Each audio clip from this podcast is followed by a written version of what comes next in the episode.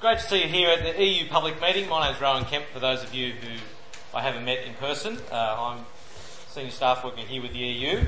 And what we're going to be doing over these, this week and the next two weeks is finishing off a bit of a journey that we started way back at week one of this year.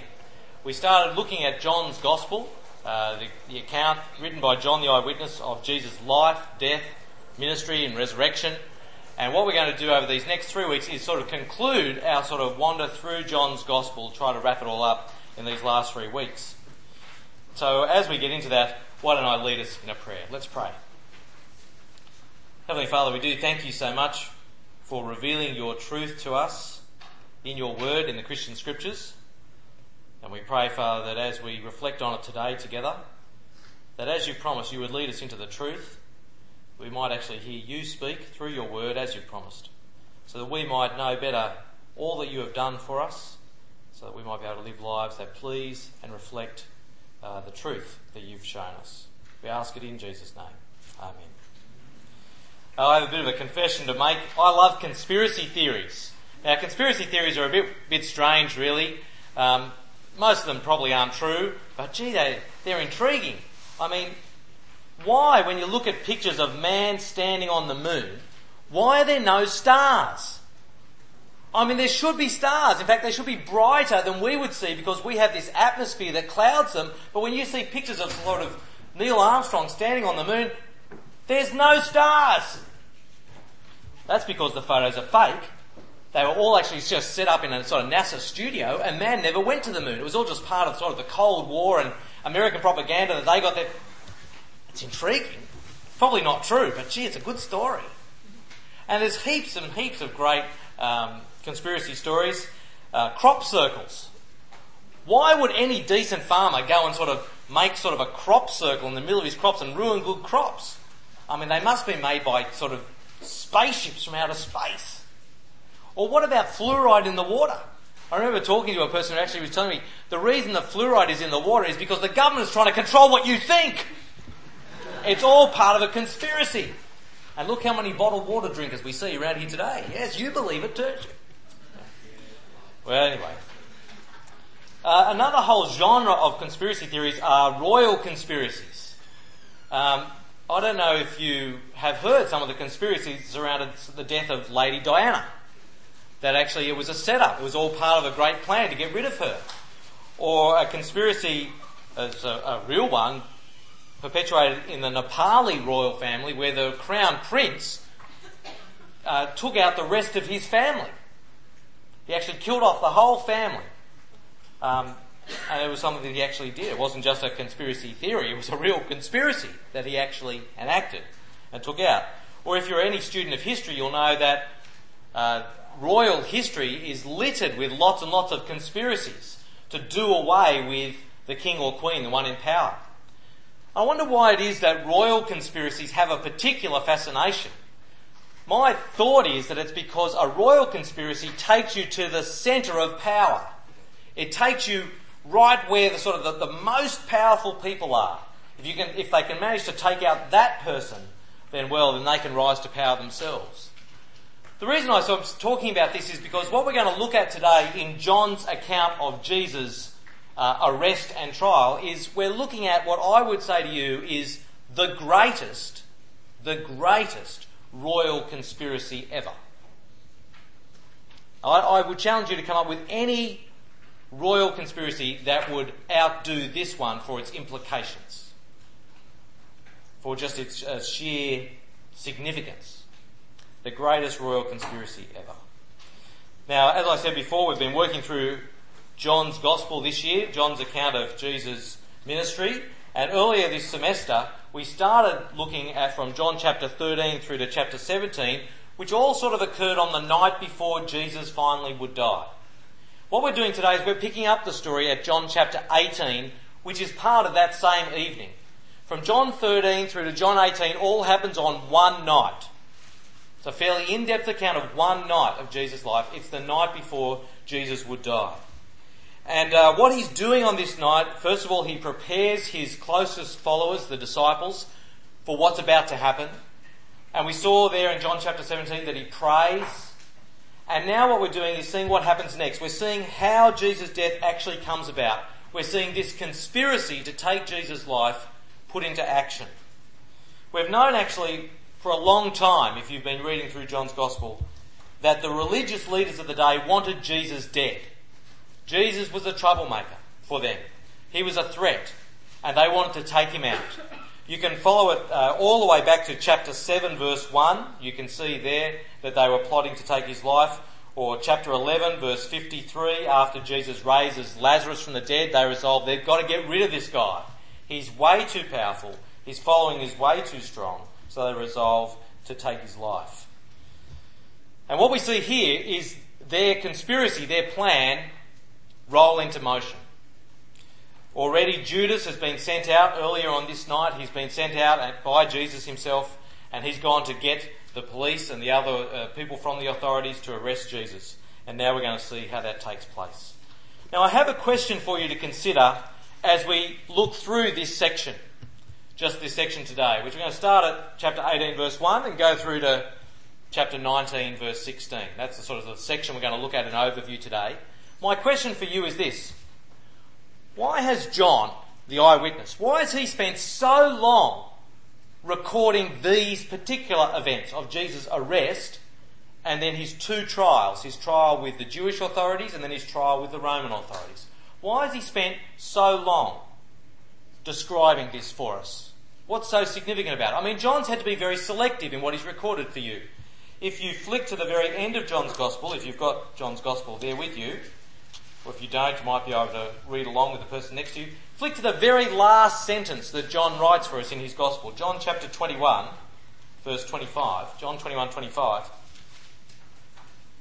And John writes there, But there are also many other things that Jesus did. If every one of them were written down, I suppose that the world itself could not contain the books that would be written.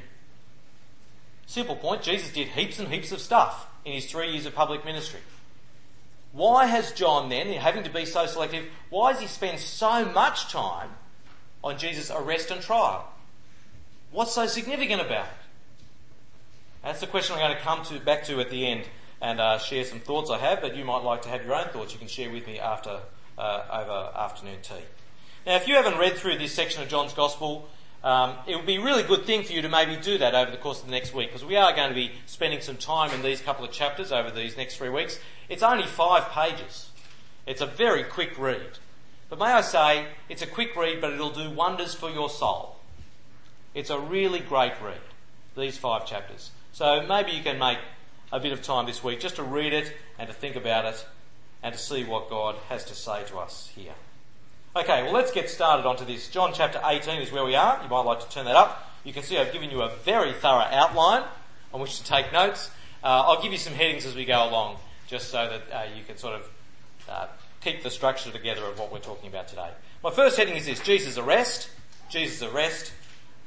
A subheading there Jesus steps forward. Jesus steps forward.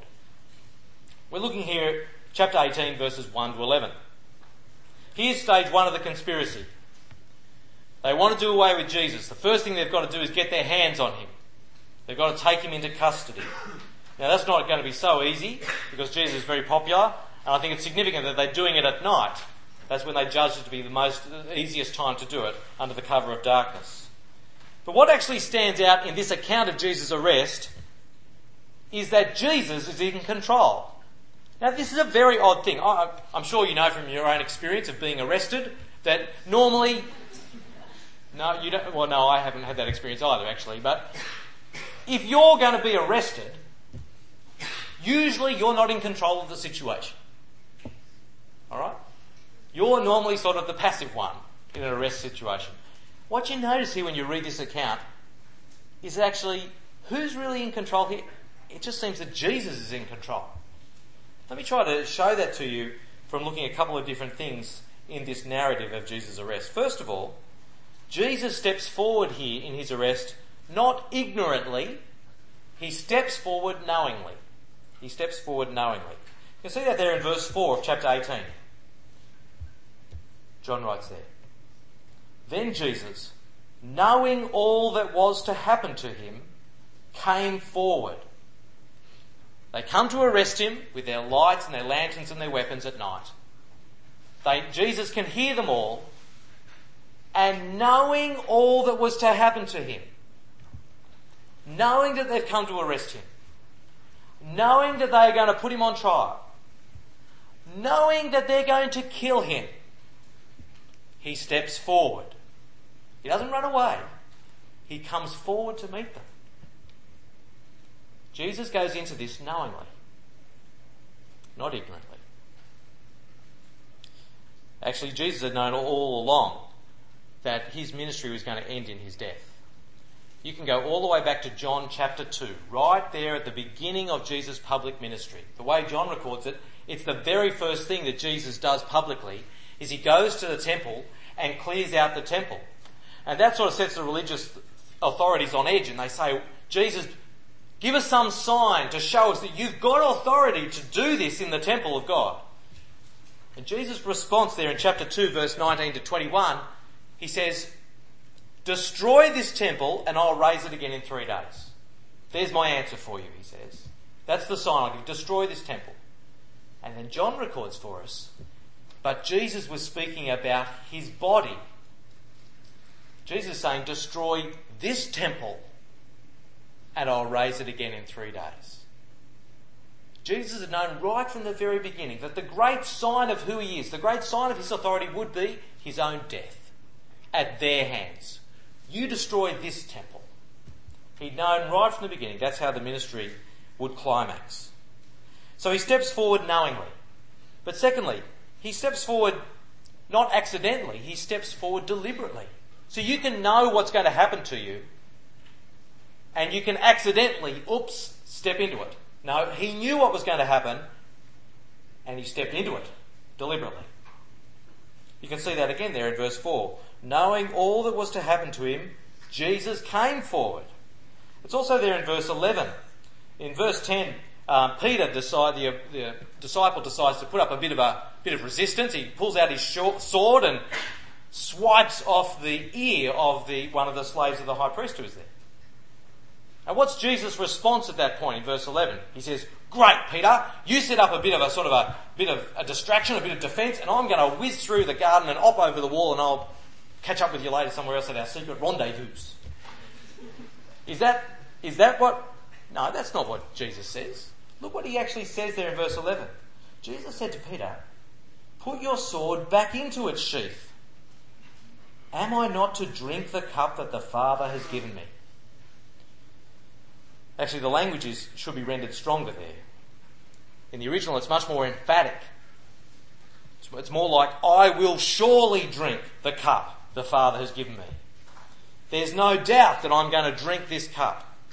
He steps forward accepting the cup that the Father has given him to drink.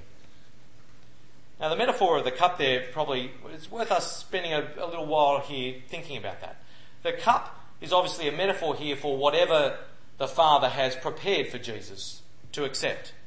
Certainly, it's thinking about the suffering and death that Jesus was about to undergo. But I also, I, I wonder if we're meant to hear here echoes from the Old Testament of a particular cup that the Father was holding out here. A particular cup, maybe of God's wrath let me um, show you why I think that. You might, if you've got an Old Testament there, flick with me to Jeremiah 25. It's not a passage maybe that you're terribly familiar with, but it's a really helpful passage to look up, I think, in this regard. Jeremiah chapter 25. In particular, in Jeremiah 25, I want to start looking from verse 15. And we see here this use of the cup as imagery.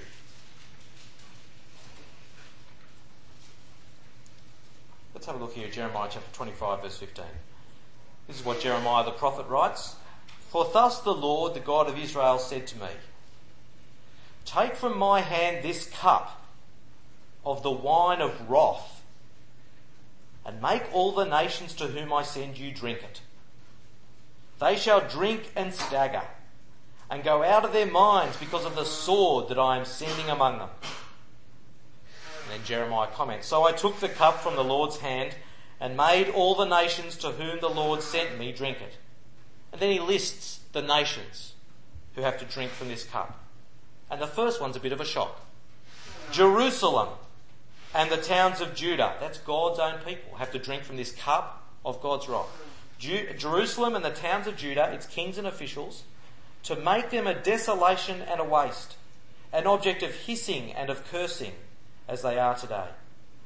And then he lists some other nations Pharaoh, king of Egypt, his servants, his officials, and all his people, all the mixed people, all the kings of the land of Uz, all the kings of the land of the Philistines, Ashkelon, Gaza, Ekron, and so he goes on. Jump down to verse 26. All the kings of the north, far and near, one after another. All the kingdoms of the world that are on the face of the earth. And after them the king of Sheshach shall drink. Here's a picture of God's wrath poured out on all the nations of the world, including his own people. You've got to ask why. Why is this happening? Well, the answer to that is a bit earlier in the chapter. Go a bit earlier in Jeremiah 25.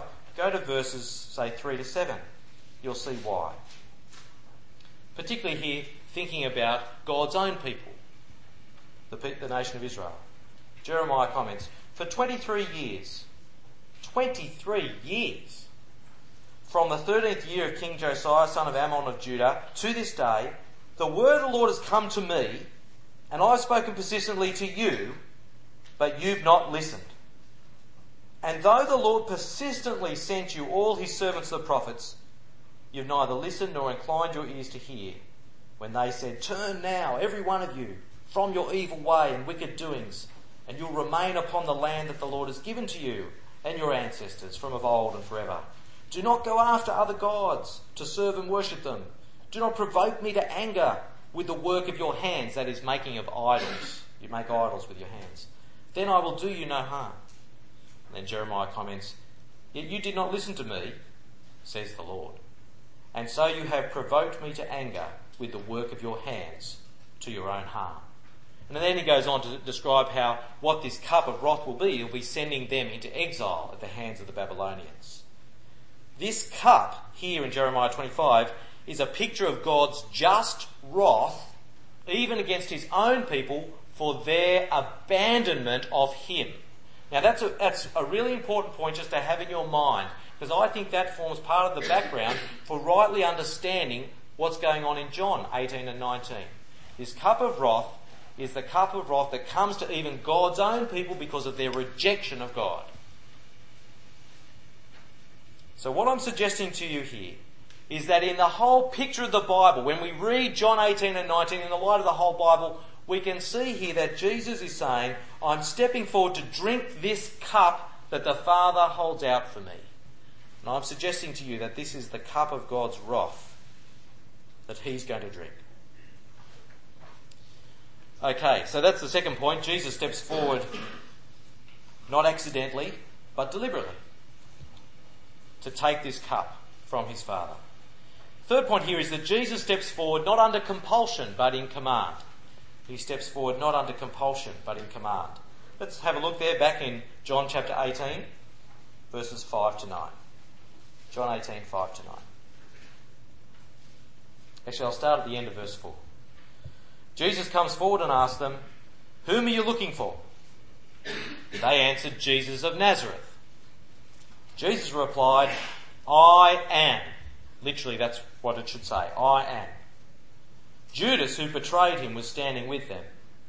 When Jesus said to them, I am, they stepped back and fell to the ground. Again he asked them, Whom are you looking for? And they said, Jesus of Nazareth. And Jesus answered, I told you that I am. So if you're looking for me, let these men go. This was to fulfill the word that he'd spoken. I did not lose a single one of those whom you gave me. See, who's in control here? They come to arrest this dude from Nazareth, Jesus. But who do they meet? They meet this person whose name is I am. Now, I am is the name that the one true God had revealed to his people. That's his own name. If you go back, right back to Exodus, Moses, who's being sent by God to lead God's people out of slavery in Egypt, Moses says to God, But God, if I go to them and they say, Who sent you? What name will I give them? And the name that God gives is I am. Say that I am has sent you. And now here's Jesus saying, Who are you looking for? They say, Jesus from Nazareth. And Jesus says, I am. What response do they make when he says that? Well, the only response that can happen if you actually met God face to face. They fall back on the ground. Who's in control here? This handful of soldiers who've come to arrest this dude from Nazareth? No. The one who's in control is the great I am. Jesus, God incarnate, God come amongst us. Uh, Jesus had used this phrase, I am, to talk about himself as God earlier in John's Gospel. It's not the first time it happens. Three times it happens actually in John chapter 8. In particular, if you want to look it up later, John chapter 8 verse 58 very clearly is another occasion where Jesus talks about himself as I am, and everybody around understands him to be equating himself with God. Very clearly, it's a divine title. He is the great I am, God himself come amongst us as a creature, as this creature Jesus of Nazareth. And you can see that Jesus is in control here, not just in the great I am, but also in the way he then directs proceedings. In particular, he tells them what to do in verse 8. He says, Let the disciples go and just take me. And that's what they do. They follow his direction. And that actually reminds us of earlier in John chapter 10 where Jesus described himself, again in language from the Old Testament, as the good shepherd who'd lay down his life for the sheep. He lays down his life of his own choice so that the sheep can run away free. Here's Jesus stepping forward and saying, Take me, let them go. And that's exactly what happens. And you can see um, there in verse 9, John, John points out that it's Jesus' agenda that's running the show here. It's his promises that govern the outcome of the events. So there's the third point that Jesus steps forward not under compulsion here, but in command. The final point I want to make here is that Jesus steps forward not for some mysterious reasons, not for reasons unknown. Jesus steps forward here, I would say, out of love. Now, if you just read these 11 verses at the beginning of chapter 18, it's not exactly clear why Jesus is doing what he's doing. The motivation isn't apparent there in the text. But remember what I said to you at the beginning that chapter 13 all the way through to chapter 18 all happen on one night. It's meant to be read as a unity. And actually, if you go all the way back to John 13, verse 1, that forms a bit of a title, a bit of a heading for all the events that happen in this time frame. So if you go back to John 13, verse 1, you can see how John summarises all that's happening. And what he says there is this John 13, verse 1, he says, Now before the festival of the Passover, Jesus knew that his hour had come to depart the world and go to the Father. And here's the key sentence Having loved his own who were in the world, he loved them to the end. That's what's going on in all these events. He loves them to the end. He shows them the full extent of his love. That's what's happening here. The incredible outworking of Jesus' astounding love for his people. Love not only for his people, but obedient love to his father. He loves his father and therefore he's going to be obedient to what his father wants him to do and accept the cup the father holds out. But also incredible sacrificial love for his disciples, for his people, that he will step forward so that they can go free. So the answer to the question, why did he do this? Why did he do it? Because he loves. That's why he did it. He deliberately steps forward to grasp this cup out of love, sacrificial love for us, for you. That's why he stepped forward on that night 2,000 years ago, was for your sake. So that you, by extension, might go free. Why did he do this? Why did he accept this cup? The cup that was going to mean his suffering, his death. Why did he accept this cup? because that was the only way that you might live. That he, the Good Shepherd, might, he had to lay down his life so that you could live, so that you could have forgiveness of sins, so that you could have eternal life in his name. He had to go through this to win you life. Why did he do this? He, the great I am. He, the Word who was with God, the Word who was God, the Word come amongst us in flesh. Why did he do this? Because he is love. He's God. God is love. He is never more clearly God than when he stepped forward and accepted all that would come as a result of that night. When he gave up his life in obedience to his Father, in sacrifice for you, that was when he was most clearly God in that sacrifice of love. That's why he did this. Now, I've just spent a long time thinking about just Jesus' arrest, and I've done that deliberately.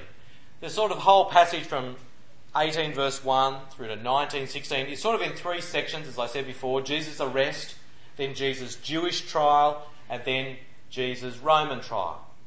And I spent most of my time just on his arrest. That's because sometimes I think we sort of skip over that bit and just focus on the other two bits.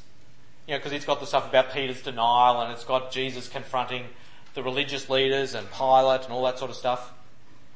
I've spent most of the time on the arrest because I think it's what we skip over, and also I think it's actually there that you get some pretty important insights into all that's about to happen.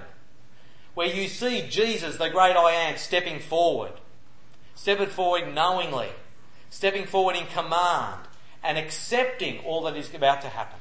He doesn't happen as a victim in the rest of these events. He steps forward as the great I am who's doing it out of love, in command. That's why I spent most of my time there. What I'm going to do now is give you the briefest of overviews of the next two phases, the two trials of Jesus. First of all, Jesus' Jewish trial, which is there from chapter 18, verse 12 to, through, to verse 27. That's Jesus' Jewish trial, 18, 12 to 27. And then Jesus' Roman trial, which starts in verse 18, verse 28 and goes through to 19, 16. 18, 28 to 1916. Just going to give you the briefest of overviews there. We don't have time again to read through it all. Uh, it would be great for you to go away and read it this week. Let me just point out a few things. First of all, Jesus' Jewish trial. Fascinating thing about this is actually there's two people on trial in this little account here. There's Jesus on trial with the religious leaders, and there's Peter, the disciple, on trial outside. Peter's being questioned about his allegiance to Jesus, his association with Jesus, at the same time as Jesus being questioned about his identity on the inside. And the way John's done it is different to all the other gospel writers, to Matthew, Mark, and Luke. The way John's done it, he actually intersperses the two accounts. The focus starts with Jesus, flips out to Peter, then back to Jesus, back out to Peter. Why does he do this? None of the other gospel writers do this. They all have Peter's denials, but not interspersed like this. Why is What's John's, uh, what's John's point that he's trying to emphasize to us? So we're going to think a little bit about that. But I want to give you, first of all, just a bit of a key to understanding some of what goes on here in Jesus' Jewish trial. When you read about the interactions between Jesus and the, the um, high priestly authorities, it can become a little bit confusing. It's not exactly sure what Jesus is talking about. The key thing you need to realise, I think, to make sense of this account, is that the Jews had a particular process for putting somebody on trial. And we know this from other sources outside the Bible, sort of been passed down to us. We have an understanding of what their proper legal process was. In particular, they couldn't question you about a particular crime if they thought you were the perpetrator. They, they, they weren't allowed to question you until they'd established that a crime had been committed. Some illegality had been perpetrated through the testimony of witnesses. So the first step is you've got to check via witnesses that something has happened that shouldn't have happened. Once that's been established, then yes, they can question you about it. Right? That's a key point that you need to have locked in your brain. That'll then make sense of the things that Jesus says. So let's now have a look at that. If you look there, we're in chapter 18. Go there to verse 19. Then the high priest questioned Jesus about his disciples and about his teaching. So the first thing we get is them questioning Jesus, not eyewitnesses. And then notice Jesus' response. Jesus answered, I've spoken openly to the world. I've always taught in synagogues and in the temple, where all the Jews come together. I've said nothing in secret. Why do you ask me? Ask those who heard what I said to them. They know what I said. That is, he's not trying to deflect attention from himself. He's saying, there's a proper, you have your own proper process. Why are you asking me? I've spoken everything properly. There's hundreds of witnesses. Why are you asking me? You should be asking them, shouldn't you? If you're righteous, if this is a righteous court, that's his first reply. Notice they don't like this, verse 22. When he'd said this, one of the police standing nearby struck Jesus on the face, saying, Is that how you answer the high priest? But Jesus won't be swayed. He continues on. Jesus answered, If I've spoken wrongly, that is about this proper process, if I've spoken wrongly, testify to the wrong. But if I've spoken rightly about this process, why do you strike me? So Jesus' concern is about the illegality of their proceedings. This is not a righteous court. Well, I mean, they don't like that. Verse 24 Annas then sent him bound to Caiaphas, the high priest. They get rid of it. That might help you understand sort of what's going on there in the dialogue. Second thing I want to point out to you just about this section is the interweaving of these two trials. Jesus on the inside, but Peter on the outside. You'll know the story maybe of Peter's denial. Jesus had prophesied earlier in the same evening that Peter would deny him three times. Because earlier in the evening, back in chapter 13, um, Jesus had said, You can't follow me where I'm about to go. And Peter, I mean, Peter was, was very keen follower of Jesus. And Peter had said, but Lord, why can't I follow you? I will lay down my life for you. And Jesus says, Will you lay down your life? Before the cock crows tomorrow morning, you will deny me three times. This very night, you're going to say you don't even belong to me three times. And what we see here in the trial scenes is that come true. Three times Peter denies any association with Jesus.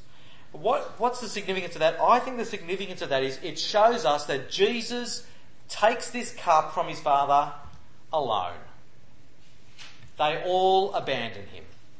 Just as Jesus had said earlier in chapter 16, that he said, They will strike the shepherd, and the sheep will be scattered. They will all abandon him. And when he's on trial with Pilate, he's brought out before all the people and no one speaks up for Jesus. He's completely abandoned. So as you see him on the inside undergoing his trial with the Jewish authorities, him being righteous in the face of their unrighteousness, on the outside you get even his closest disciples, Peter, abandoning him, leaving him to it. And there's a salutary lesson there, I think, in Peter's denial. I mean, the main point of it, I think, is about Jesus and the u- unique ministry he had of taking this cup from his Father but there is a salutary lesson there about how easy it is to deny Jesus. Paul the Apostle writes in 1 Corinthians 10, verse 12, that if you think you'll stand, watch out that you don't fall. It's very easy to look at Peter and go, Peter, come on, man, you know, you, you talk big, you wave your sword around for a bit, but when you're questioned by a few people standing in a courtyard around a fire, you go, I don't even know the guy. I'm not one of his followers. And it's easy to look at that and go, oh, Peter, how hopeless. Friends, we've got to watch out that we don't fall. When the smallest bit of pressure is sometimes applied to your faith, will you stand by your allegiance, your commitment to the Lord Jesus? It can happen in the smallest of ways, can't it? I mean, I sometimes think if someone came and held, you know, threatened us with death, deny Jesus or die, at that point, sometimes I think we, we think, yep, well, I'd, I'd like to think that I'll say, no, I will not deny him, my Lord. But when somebody just sits next to us and say, oh, you're a Christian, aren't you? He's like, oh, I'll go to church a bit. You know, it's so easy to just pull back. There's a salutary lesson there, I think, in the example and temptation that Peter faced. So let's move very quickly then to the last section which is Jesus' Roman trial. And again, we're not going to work through this. I just want to give you a few things just to hook your own understanding on in Jesus' Roman trial. The big issue in Jesus' Roman trial is this. The big issue is this. Who has the ultimate authority? Who has the ultimate authority? Who is king? And I'll just take you to a few key points in this. and you can see some answers to this question. Let's look in the middle of this section, verse 10 of chapter 19. Who has the ultimate authority? Look at verse 10 of chapter 19. Pilate there is questioning Jesus. Pilate therefore said to Jesus, Do you refuse to speak to me? Do you not know that I have power to release you and power to crucify you?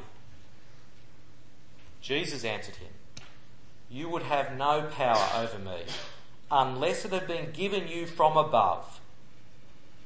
Jesus knows who has the ultimate authority. It is God. God has given Pilate whatever power he has.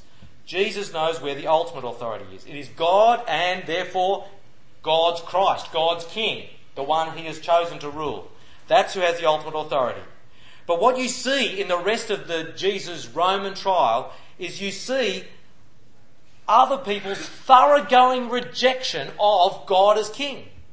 Their thoroughgoing rejection of God as the ultimate authority. Let's read straight on there and you'll see Pilate's rejection of this authority. Verse 12. From then on, Pilate tried to release Jesus, but the Jews cried out, If you release this man, you're no friend of the emperor, you're no friend of Caesar. Everyone who claims to be a king sets himself against the emperor. When Pilate heard these words, he brought Jesus outside and sat on the judge's bench at a place called the stone pavement, and then he goes on and commits Jesus to death. There's a very explicit choice. Who's the ultimate authority here, Caesar or the Christ? And Pilate makes his choice. I'll go with Caesar, thank you. And we can sacrifice this guy called Christ. He makes his choice. A short sighted, I would say, political game over the death of an innocent man. That's Pilate's choice. He's convinced of Jesus' innocence if you read the account, yet he condemns him out of fear. He chooses Caesar over Christ. Well, what about the Jewish people who are there? And we'll finish with this. The Jewish people there. Let's read on, verses 14 to 15. Now it was the day of preparation for the Passover. and It was about noon. So Pilate said to the Jews, Here is your king. They cried out, Away with him, away with him, crucify him. Pilate asked them, Shall I crucify your king? And this is, I think, the darkest verse in the Bible. The darkest verse in the Bible. The chief priests answered, We have no king but the emperor. Then Pilate handed him over to them to be crucified. I say this is the darkest verse in the scriptures. Why? The chief priests, the leaders of God's people, we have no king but Caesar? Really? They've prostituted themselves to the Roman emperor cult. They're bowing down at the throne of Caesar. Now you might say, look, they just said that. They didn't mean it. They just said it so they could get Jesus killed. Hang on. To get Jesus killed? Jesus, the Christ, God's chosen one, they want to kill him off? Are they on God's side? No way. Jesus' words were right in John chapter 8 when he said, You're trying to kill me, a man who's told you the truth that I heard from God. You cannot accept my word because you're from your father, the devil. You choose to do your father's desires. He was a murderer from the beginning. The truth is, uh, whether or not they meant it when they said it to Caesar, it was true about them. They'd chosen their king. Caesar. They'd rejected God and his Christ. That is the depth to which the people of God had fallen. This is why I took you to Jeremiah 25 before. What was the situation in Jeremiah 25? God's people had abandoned the one true God and God after other gods that weren't gods. What do you see happening here? God's people saying, We have no king but Caesar. They've abandoned the one true God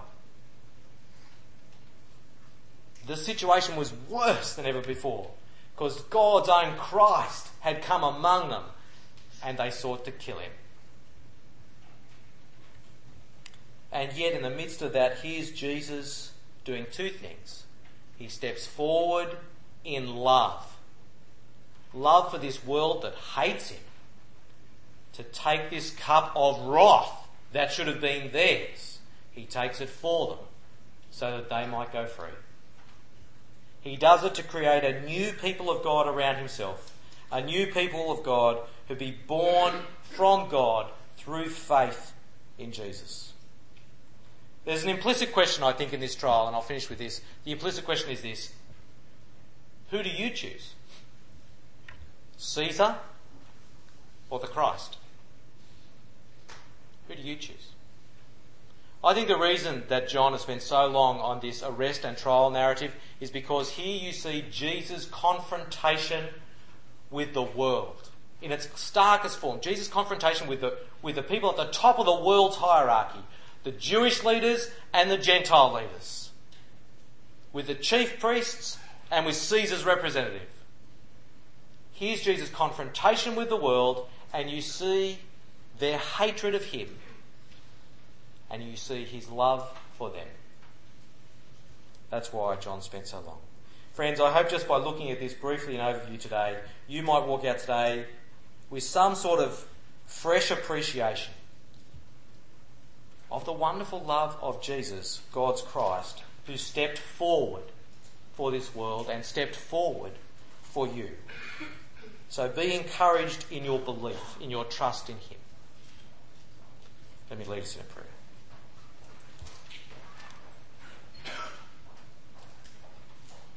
Lord Jesus, we want to thank and praise you for stepping forward for us, accepting the cup from your Father, so that we might go free, so that we might have forgiveness and life eternal in your name. Accept our prayers and our praise and our thanks. May we live to your glory. And it's in your name we pray.